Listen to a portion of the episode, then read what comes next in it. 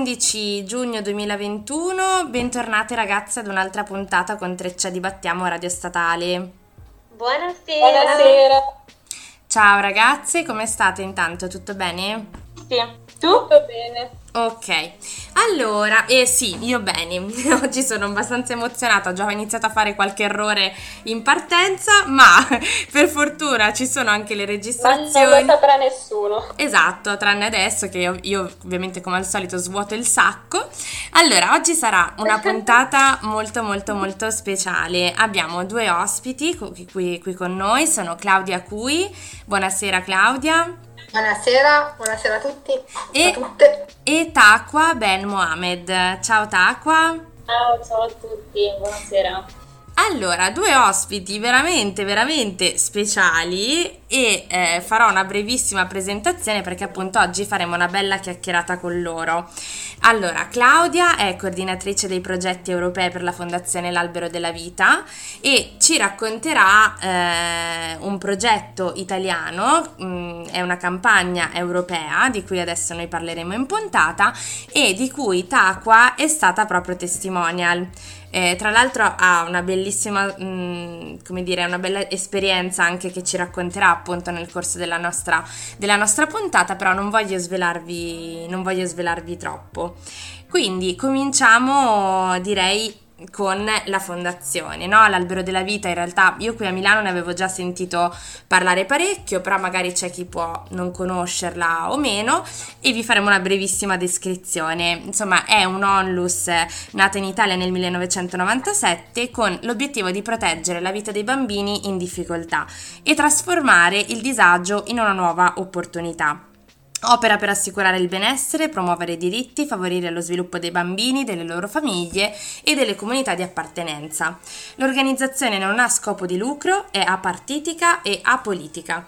Ha iniziato la sua attività in Italia accogliendo i minori allontanati dalle famiglie di origine a causa di situazioni di abbandono, incuria, abusi o maltrattamenti, gestendo comunità di accoglienza e l'affido familiare. Eh, realizza campagne di sensibilizzazione e progetti a sostegno dei minori in Italia e nel mondo. Claudia, già così è una presentazione pazzesca, quindi wow. Eh, raccontaci, Eh, sì.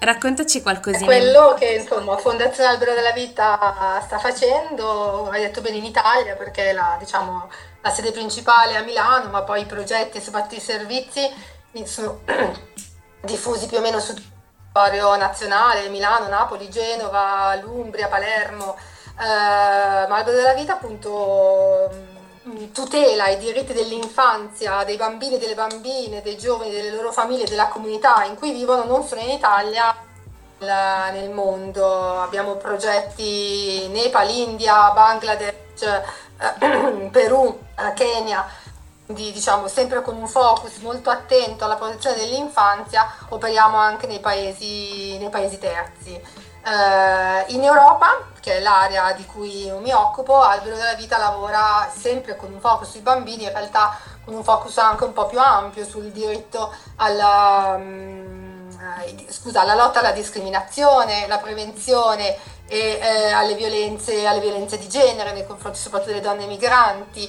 Si è occupata molto di eh, tutela e si sta occupando tutt'oggi anche di tutela dei minori stranieri non accompagnati che arrivano appunto in Europa minorenni senza nessun rappresentante legale eh, e promozione della- dell'affido no? come strumento, così come in Italia, così come per i bambini italiani, che per i minori stranieri non accompagnati, uno strumento che diciamo accompagna questi ragazzi e ragazze con un percorso così, così difficile alla maggiore età e nel percorso di, di sviluppo personale.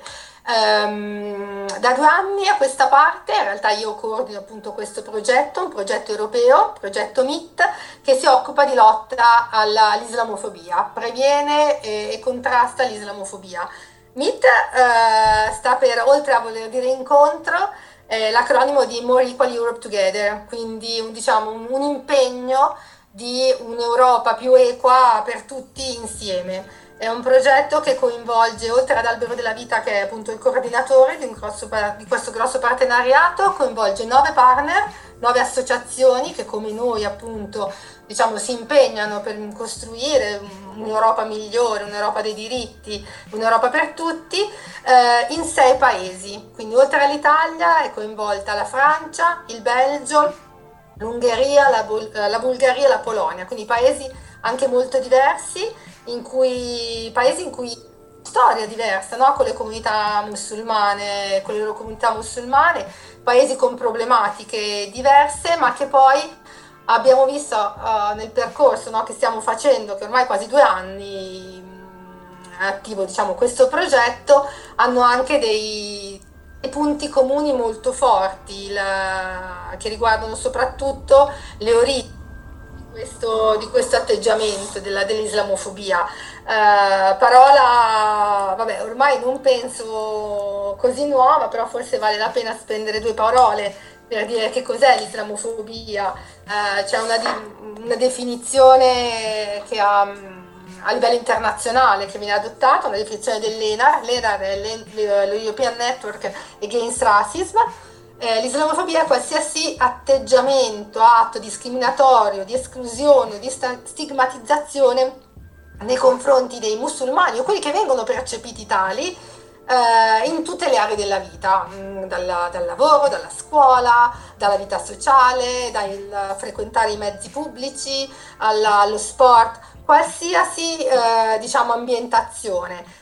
E, ehm, ed è, e, qui sta proprio la gravità di, questa, di, questo atto discriminatorio che poi è un atto di razzismo e quindi come tale va, va combattuto in Italia così come nel resto, della, nel resto d'Europa, perché gli effetti che, che produce sulle vittime e nello specifico sulle ragazze e sulle donne musulmane sono effetti pesanti, eh, molto forti, che impattano la vita, la vita quotidiana. Uh, appunto la ricerca del lavoro, no? Soprattutto noi abbiamo il progetto si rivolge soprattutto alle donne e alle ragazze musulmane perché in Italia, così come in Europa, risultano essere le principali vittime. Vittime soprattutto quando decidono eh, di indossare simboli religiosi come l'hijab, come il velo, perché più facilmente riconoscibili.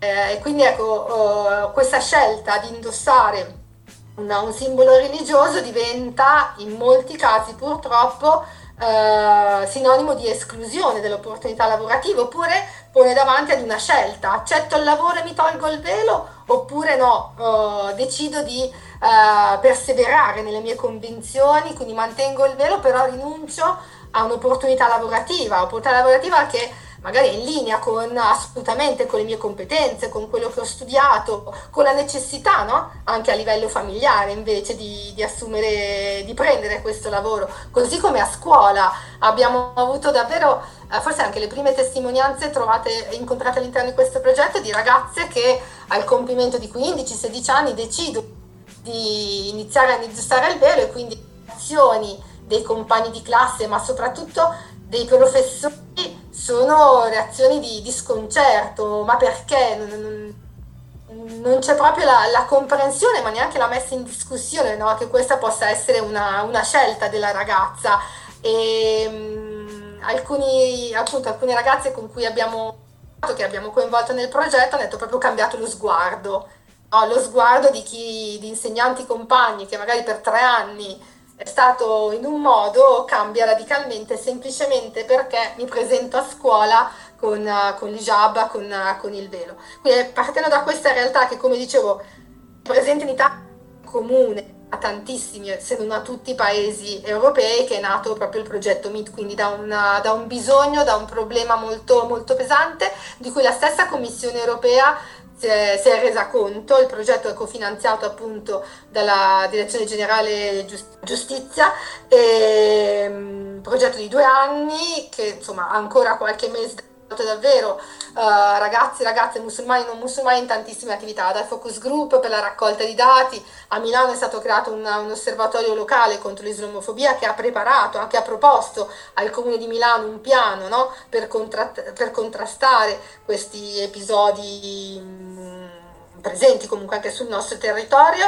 In questi giorni i ragazzi e le ragazze di una scuola media, di un altro centro di aggregazione giovanile sono impegnati nei laboratori di videomaking, quindi ragazzi, anche qui ragazzi e ragazze di eh, provenienze etniche, sociali, culturali molto diverse, si trovano a discutere sulla tematica, quindi a confrontarsi su stereotipi, pregiudizi, e nello stesso tempo a imparare un nuovo linguaggio, che è il linguaggio cinematografico, e, e poi diciamo, saranno perché comunque alla fine del, di questi laboratori video verranno prodotti degli episodi. Episodi alcuni sono già online, poi insomma vi dirò dove, dove trovarli, che insieme a quelli prodotti dai loro dai coetanei in, negli altri cinque paesi formeranno una web serie europea che ha proprio lo scopo di parlare ai giovani, ma non solo, e di smontare tutti gli stereotipi, no? Uh, stereotipi che poi non so, poi magari interviene anche Stacqua su questo, vedono spesse volte eh, le donne, le ragazze musulmane come sottomesse, come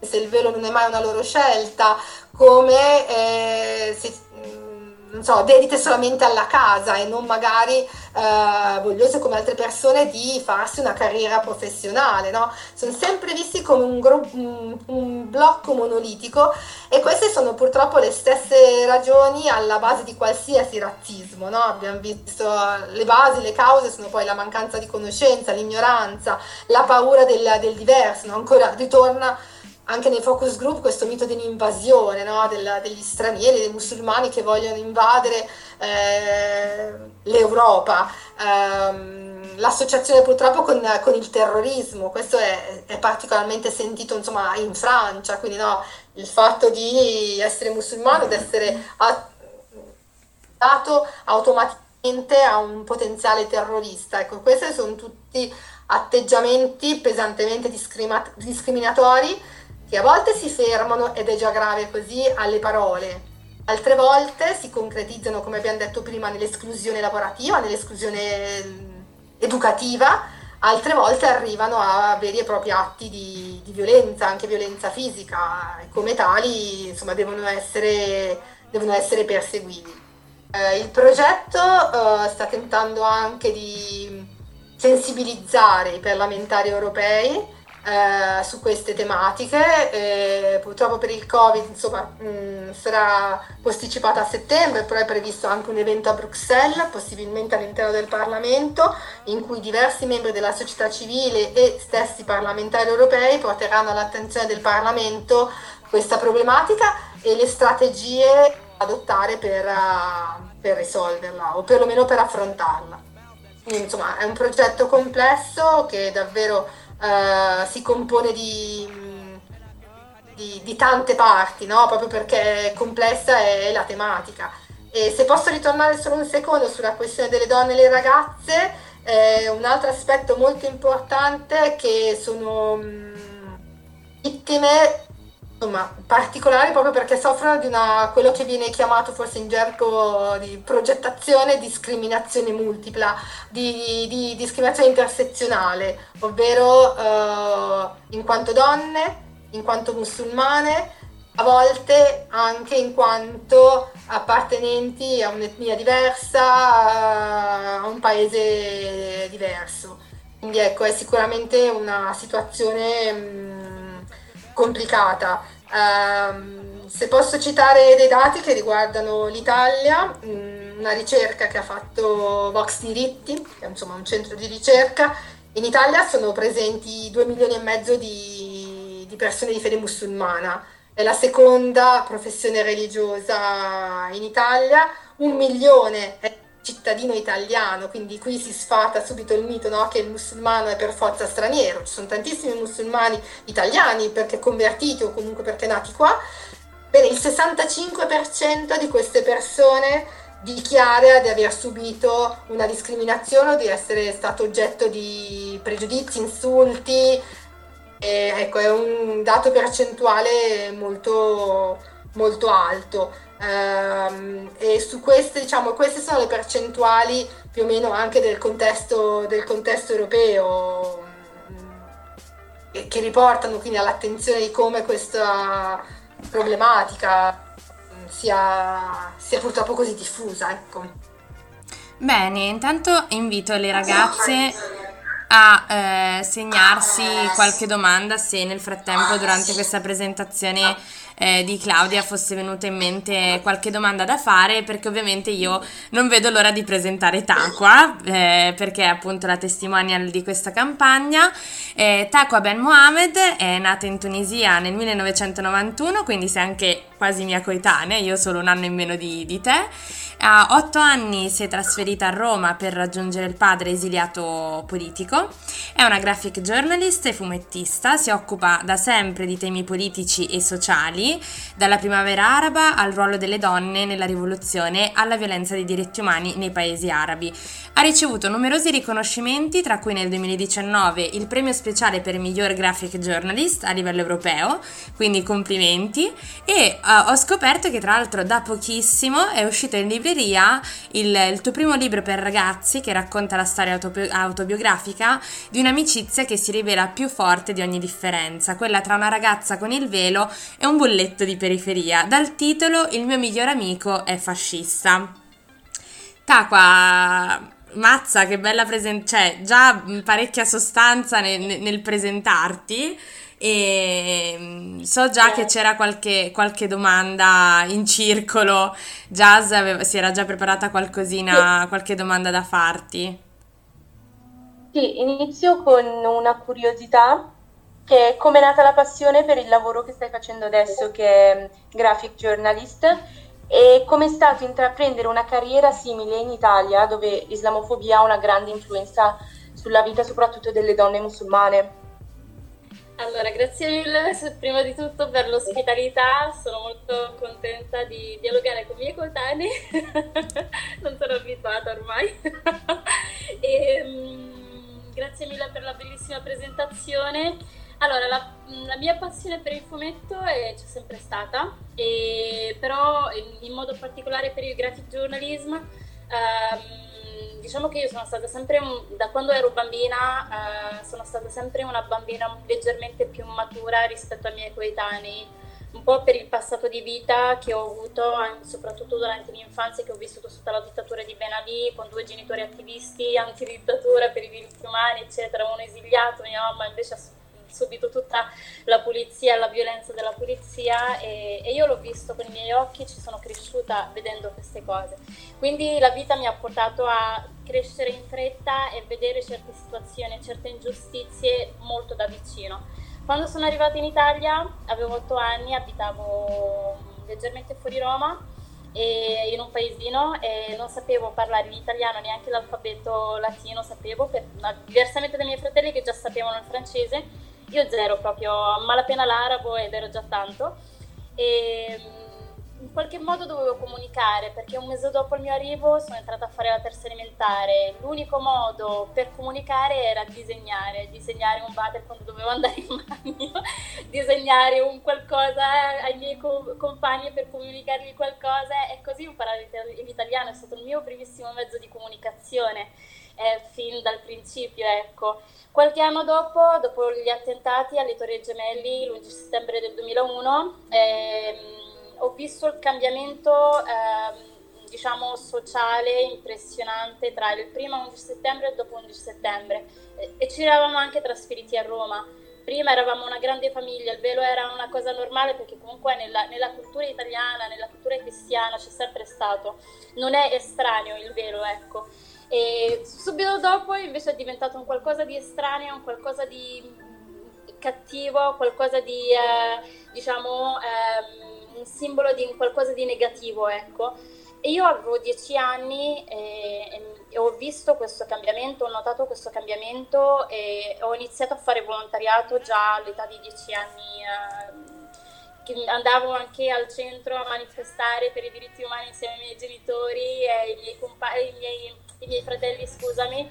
E mi ricordo eh, in quinta elementare, eh, quando tornavamo il lunedì a scuola, c'erano le maestre ovviamente che ci chiedevano cosa avete fatto nel weekend e tutti quanti, oh, ho giocato con le bambole, sono andata a casa di mia cugina, io sono andata in manifestazione. La mia maestra rimaneva scandalizzata, tipo, ma come? e lì è iniziato diciamo, il, mio, il mio interessamento per, per, le questioni dei diritti umani, del razzismo, delle discriminazioni, eccetera. Ho iniziato a pubblicare, a entrare in contatto con altre storie che erano più o meno simili alle mie o anche peggio delle mie. E, e, mi piaceva tanto raccontarle, ecco, raccontarle disegnandole. Piano piano, poi all'età di 14 anni ho, ho avuto la mia primissima pubblicazione, qui ti rispondo alla seconda domanda.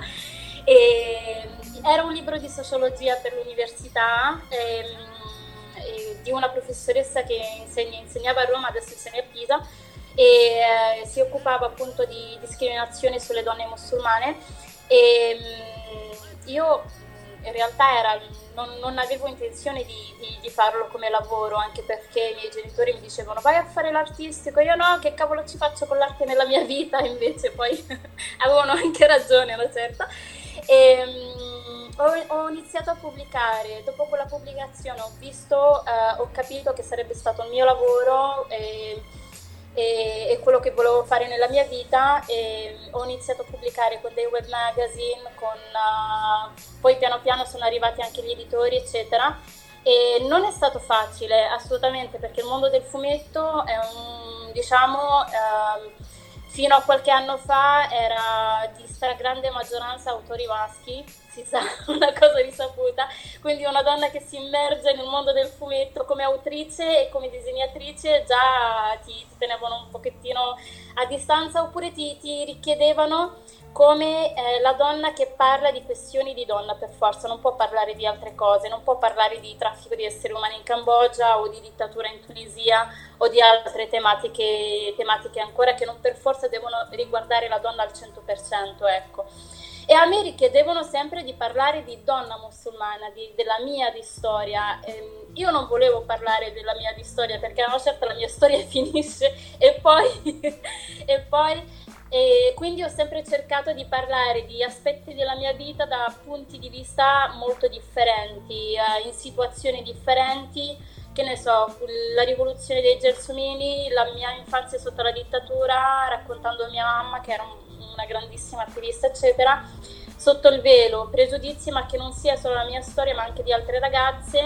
Eh, un'altra via per la Cambogia, me in quanto reporter che racconta anche altre persone e poi il mio migliore amico fascista, infatti è il primo libro per ragazzi, che era una, un periodo della mia vita che dovevo assolutamente raccontare perché um, mi ha maturato tanto, mi ha fatto lui, quel ragazzo, che ovviamente nella realtà non si chiama così ma esiste veramente, e um, ha maturato tanto e ha influenzato molto uh, il mio linguaggio, il e, e a chi vorrei rivolgermi con i miei fumetti, ecco. E, ehm, non è stato facile assolutamente, all'inizio i giornalisti mi, mi, quando volevano farmi delle interviste eccetera mi chiamavano la ragazza con il velo che fa fumetti, quindi non avevo un nome, non avevo un cognome.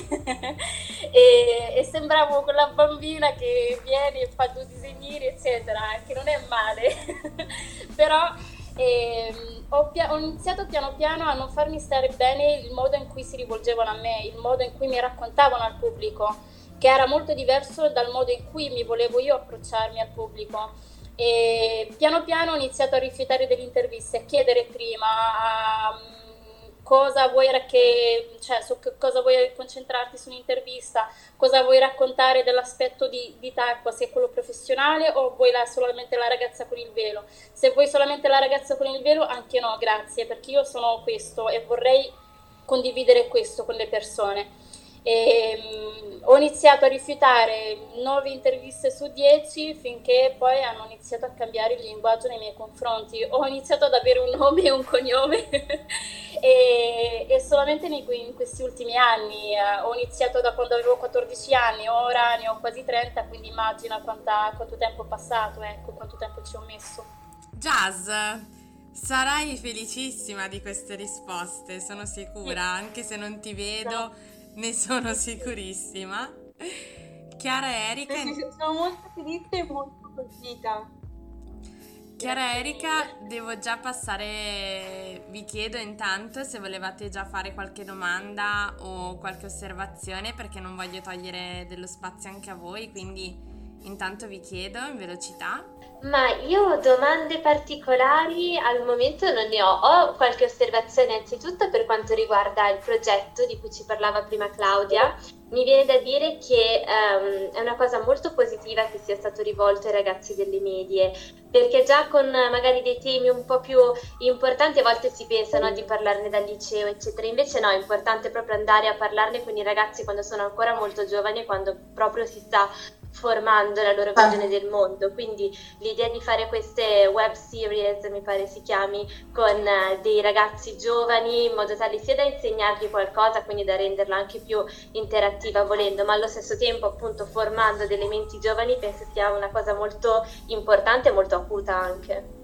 No, assolutamente, anche se devo dire che soprattutto il primo laboratorio, che insomma per noi era davvero appunto il primo, Basta parlare di queste tematiche così grosse, no? islamofobia, stereotipi, con ragazzini di, anche di, di, 12 anni non è stato facile. È un discorso di del, del linguaggio, poi ci si capisce, basta adeguare insomma, il, il, il, linguaggio ed è stato molto molto interessante. Ad oggi, eh, come dicevo prima, è in corso quello in una, in una, scuola media di Milano e abbiamo trovato... Mh, un appoggio, un supporto, un interesse fortissimo non solo dai ragazzi ma anche dalla professoressa, dai professori di questa scuola, cosa che temo non sia così diffusa o perlomeno non, non si può dare per scontato. Secondo me la scuola e i ragazzi è un elemento chiave, no? come dicevi tu, mm-hmm. la formazione della mente, il pensiero critico, no? di, di, di capire... Assolutamente cosa sta dietro un insulto, una discriminazione e, e, il video forse e i social, perché mh, la campagna poi si insomma, avrà eh, i social come diciamo, strumento privilegiato, è sicuramente lo strumento più immediato, più immediato. così come appunto il video, eh, il video cartoon che, che, ha realizzato Taqua, che è stato un po' il lancio no, della campagna, che si chiama appunto Look Behind Prejudice. Prima abbiamo parlato dello sguardo, uh, vai oltre, no? porta il tuo sguardo oltre i pregiudizi, guarda oltre, guarda la persona che giustamente prima diceva io non sono, la, io perché porto un velo, c'è molto di più dietro, quindi ecco la campagna vuole proprio invitare, no? sensibilizzare, provocare le persone ad andare oltre. Eh, questa campagna appunto lanciata con, con il video di Taqua ehm, che smonta appunto questi stereotipi semplicemente eh, scegliendo dei colori diversi per la, la protagonista, eh, un linguaggio diverso, um, l'ironia. Ecco, questi sono gli strumenti che sicuramente riescono a, sfondare anche no, in un pubblico, un pubblico più, più, giovane. Questi appunto perché poi diciamo, si accompagna a tutti questi episodi della, della webserie che potete vedere eh, dal canale YouTube del progetto Meet oppure del, del, sito del progetto Meet o ancora dal sito di albero della vita.org che forse è quello più semplice, più semplice da, da raggiungere. Ehm, no, posso un punto siamo stati molto contenti di avere Taqua come testimonial, cioè proprio eh, calzava a pennello, giovane, lei stessa musulmana, lei stessa che reagisce no, a del, agli stereotipi di cui è stata vittima in un modo molto forte e ironico allo stesso tempo, quindi ecco, penso che sia stata la, la testimonia proprio azzeccata per questa, per questa campagna. Al posto giusto esatto, e al momento... Che... Scusami. Eh, no, sì, dicevo semplicemente al posto giusto e al momento giusto, anche perché è una cosa che a me fa sempre riflettere quando vedo questi lavori, queste cose questi progetti, non so se anche Taco è d'accordo e anche Claudia, anche voi ragazze, è che in realtà diventano poi uno strumento per sciogliere tanti nodi, no? Non solo quello degli stereotipi, ma attraverso appunto l'ironia, banalmente anche problematiche come il bullismo o tutte quelle situazioni che mettono a disagio l'essere umano in quanto, in quanto tale, quindi quando dall'altra parte la società non è in grado di accoglierci o di vederci come siamo realmente nel nostro essere unici e speciali. E eh, io trovo sempre questo come un denominatore, cioè ho sempre visto che questi movimenti fossero in prima linea utili non solo per eh, scardinare questi stereotipi, queste problematiche, ma anche per risolvere poi tutte quelle problematiche che toccano qualsiasi persona. Non solo in riferimento alle problematiche appunto di razzismo piuttosto che di islamofobia, ma anche in relazione a, all'utilizzo, eh, porre maggiore attenzione all'utilizzo che ne facciamo delle parole e dare anche un'arma in più, diciamo, a chi invece magari subisce in qualche modo una violenza, che invece attraverso il video, che invitiamo ovviamente ad andare a vedere per riuscire a comprendere anche meglio quello di cui stiamo parlando, quanto invece appunto non, non ci appartenga qualsiasi tipo di pregiudizio che ci venga, che ci venga dato a gratis, tra l'altro. Quindi. Ehm, posso dire una cosa? Ehm, la, la, scelta del personaggio che mm, secondo me mm, in questo caso calzava a pennello con lo spot e con il tema, con la battaglia che si voleva portare con la fondazione L'Albero della Vita è che ehm, la protagonista è una protagonista che abbia un carattere forte, un diciamo che, che, esce fuori dai soliti stereotipi, no? Di solito si parla di donna musulmana e automaticamente il nostro cervello va donna sottomessa, sempre vestita di nero, debole di carattere e ehm, che non fa la mantenuta a casa, non, non, può lavorare, non la lasciano lavorare, è costretta a portare il velo, tutte queste cose qui eh, cosa che a me non, non, rappresentava per niente perché sono cresciuta circondata completamente da altre tipologie di donne, anche loro portano il velo, completamente indipendenti, eccetera, eccetera. E quindi avevo scelto proprio per, di comunicare tramite un personaggio forte di carattere, eh, eh, molto colorato, molto determinata e, e, che sappia difendersi da sola. Quindi l'idea di questo spot è una comunicazione, sensibilizzare da un lato alle persone, tra virgolette, possibilmente discriminatori, ecco, e, e dall'altra parte anche sensibilizzare, portare le ragazze che, musulmane che portano il velo o non portano il velo a quando subiscono episodi di discriminazione, vivono questi episodi di non eh, sentirsi vittime, ma di reagire e difendersi e, e ave- conoscere preventivamente gli strumenti per potersi difendere, come denunciare le cose. La maggior parte delle persone che vengono discriminate prima di tutto non denunciano e questo è un fattore molto grave. Da un lato perché non sanno com'è, com'è il sistema e dall'altra parte hanno paura o per motivi magari che non sanno parlare la lingua o, o altro. E un altro fattore molto importante è che questa ragazza è una ragazza occidentale, europea, è, è nata e cresciuta qui e fa parte di questo che c'è, esiste e se gli altri non lo vogliono chi se ne importa, lei esiste comunque, esisterà comunque. E perché come diceva prima Claudia ci sono tante donne convertite o tante seconde generazioni che sono italianissimi, europei eccetera o figli di coppie miste eccetera che di fede l'unica cosa che li, li rende tra virgolette diversi è la fede appunto e per me era molto importante comunicare questo messaggio e, e, e avere una rappresentanza in, in una campagna che, che, mi rappresenta in primis io, che sono la testimonia e, e, sono sicura al 100% che rappresenta anche tantissime altre ragazze che conosco, ho conosciuto nella mia vita, che sono musulmane e vivono qui. Grazie Claudia, Tacqua. Una cosa che mi aveva stupito questa cosa che diceva Tacqua sullo spot che ha creato, che una cosa che a me aveva impressionato poi personalmente, diciamo da tra virgolette persona diciamo esterna, è il fatto che veniva rappresentata una scena non quotidiana, ma di più di una ragazza col velo che prendeva la metro, che saliva sui mezzi, no? E um, quindi in effetti da persona esterna fa anche un po' ehm, diciamo impressione rendersi conto che in realtà i pregiudizi si vedono anche in un'azione normalissima come salire sulla metro e prendere i mezzi, che è una cosa che ad esempio eh, noi facciamo tutti i giorni per andare banalmente in università, no? Quindi al mattino ti svegli, prendi la metro, eh, prendi i mezzi e vai. E quindi appunto lascia un po' anche di di impressione il fatto di scontrarsi subito con pregiudizi, con discriminazioni già con un'azione molto semplice e sentire comunque il, diciamo, il peso di, di sguardi, di commenti e quant'altro. Mi aggancio subito a Chiara, eh, sempre a proposito del video, e faccio una domanda rivolta un po' a tutte noi, che è l'ironia è, è, è veramente l'arma per affrontare situazioni del genere?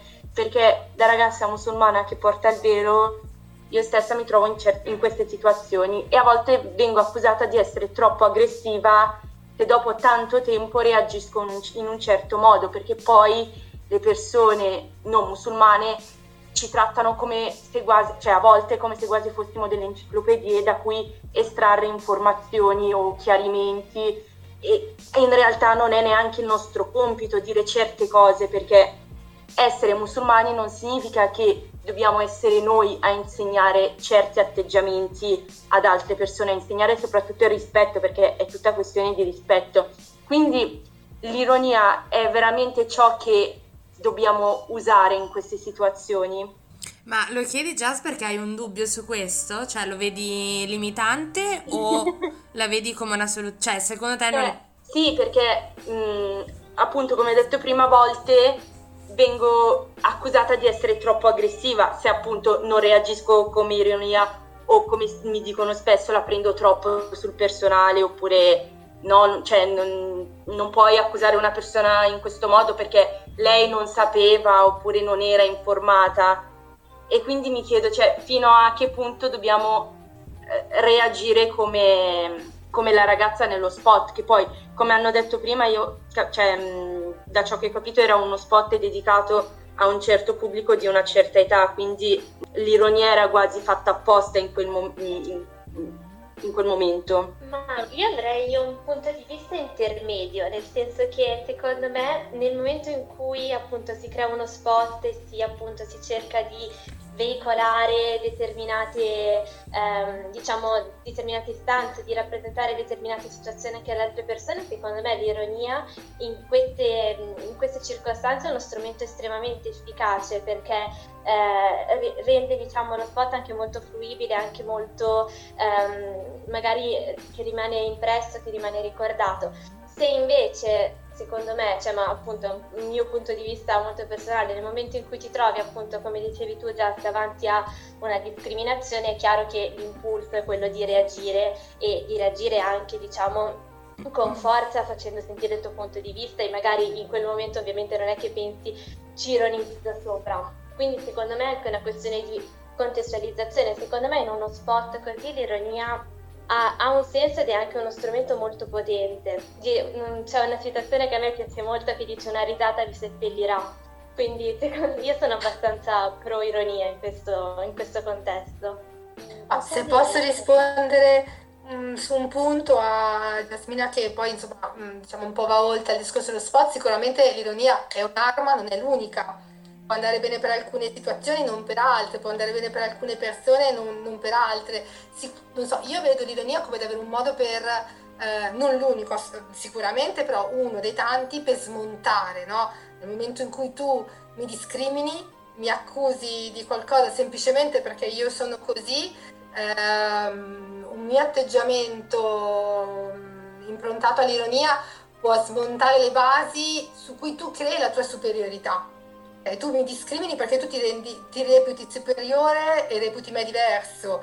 Eh, l'ironia può essere come ad esempio nel senso uh, io reputo assolutamente uh, o perlomeno altrettanto legittima una reazione come dici tu aggressiva no? nel momento in cui tu mi, mi discrimini io ho tutto il, il diritto no? di, di, reagire anche in modo uh, aggressivo, comunque di non poter spiegare, no? come dicevi tu, il perché io sono così, il dovermi quasi giustificare. Eh, penso che siano tante no? le, le, strategie, le, le, armi, può essere, non le armi in senso fisico, però insomma le strategie, eh, eh l'ironia, la, la, il dialogo, la, mm, l'indifferenza, no? io non ti ascolto, poi alla fine cioè, la ragazza, della, la nostra protagonista esce dalla, dalla, metropolitana quasi davvero come se fosse nulla, si, si guarda allo specchio, si vede comunque bella, quelle, quelle, quelle, accuse, quelle parole cattive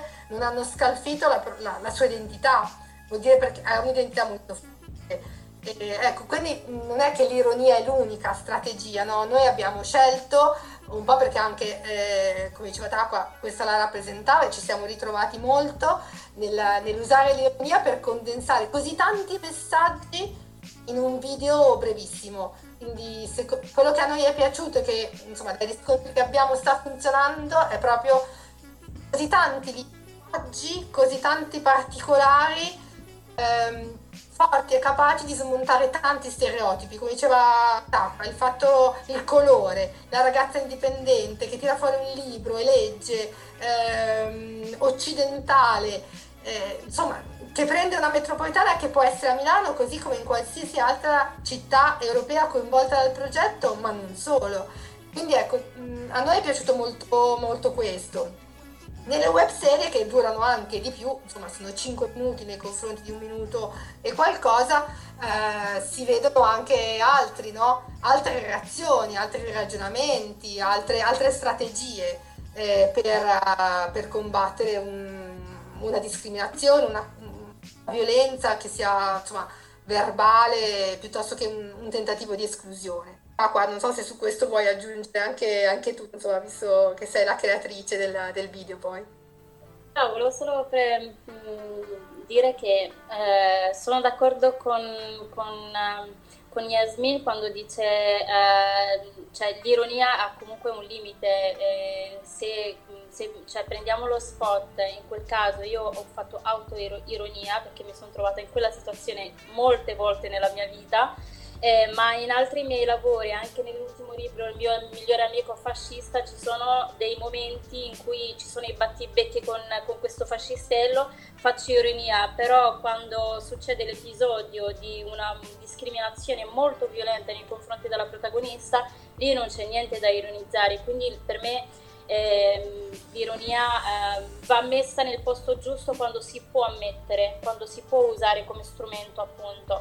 In altri, in altri, eh, in, in altri racconti assolutamente fuori luogo, anche perché ho, ho una certa sensibilità e, certe cose le ho vissute in prima persona e, e, e molti, molti episodi quando sono violenti eh, a, a, me stessa mi hanno resa debole, ecco, piuttosto che sentire certe parole che ormai, come dice Claudia, non, non mi scalpiscono più. Ecco. Bene. poi alcune, alcuni episodi sfociano nella, nell'illecito, nel penale, quindi appunto come mh, si parlava prima no, dell'importanza del, del, denunciare. Purtroppo non solo in Italia ma in tutta Europa il fenomeno dell'underreporting, ovvero del fatto che non vengono denunciati aggressioni, odio online, sono, sono diffusissimi. È difficile insomma, convincere no, anche le persone a, a, denunciare, ma si, ecco appunto, molte volte si, si arriva alle, all'estremo della, dell'illecito della, del caso penale, quindi ci sono gli strumenti, devono essere portati maggiormente all'attenzione, si deve supportare le persone che vogliono arrivare a denunciare, è tutto insomma come dire, un, un meccanismo complesso, no? che, di varie scale. Non voglio parlare di diverse gravità perché mi sembra comunque un atteggiamento in ogni caso grave, però diversi sono gli strumenti ehm, che la persona, o quando non riesce la persona, deve essere la società civile intera che reagisce, perché secondo me questo è un altro punto importantissimo, non può essere lasciato semplicemente e solo alle persone che subiscono la discriminazione. Il progetto vuole coinvolgere i ragazzi musulmani e non perché diventino equity defenders, ma equity defenders per tutti, non solamente perché portatori no, loro stessi di una particolare caratteristica. Si deve diventare difensori dei diritti di qualsiasi persona e questo secondo me è il salto, il salto un po' da fare. Bene, allora abbiamo fatto una lunghissima chiacchierata e siamo arrivate al nostro orario di chiusura. A me dispiace purtroppo darvi questa notizia e e interrompere così la nostra chiacchierata. Quindi intanto ne approfitto di nuovo per ringraziare Claudia e Tacqua per averci raccontato questo, questo, progetto. Claudia, vuoi ricordarci al volo dove possiamo appunto trovare... Mh, mm, il video, dicevi che è sicuramente più semplice tramite l'albero della vita.org. Sì, sì albero della vita.org oppure il sito del progetto, se digitate Meet Project Fondazione Albero della Vita lo trovate subito, è in inglese ma insomma si trovano tutti i link al canale YouTube dove si possono vedere anche gli episodi della web serie oltre al video di Taqua, episodi sia della... italiani che degli altri paesi, tutti sottotitolati in italiano, quindi anche l'episodio bulgaro è sottotitolato in italiano. Perfetto, e noi invece vi salutiamo facendovi ascoltare proprio lo spot della campagna. Vi aspettiamo come sempre ogni venerdì alle 19 sempre su Treccia. Dibattiamo Radio Statale. Talebana. Sottomessa. Tornatene a casa tua. Mi chiamo Fatima, ho 25 anni e sono musulmana. Ho deciso di portare il velo, il che significa sfidare i pregiudizi ogni giorno. Queste parole sono anche negli sguardi perché la discriminazione sta negli occhi di chi guarda. Con il progetto MIT, la Fondazione L'Albero della Vita combatte le discriminazioni contro le ragazze e le donne musulmane. Per saperne di più, guarda la webserie sul canale YouTube del progetto MIT.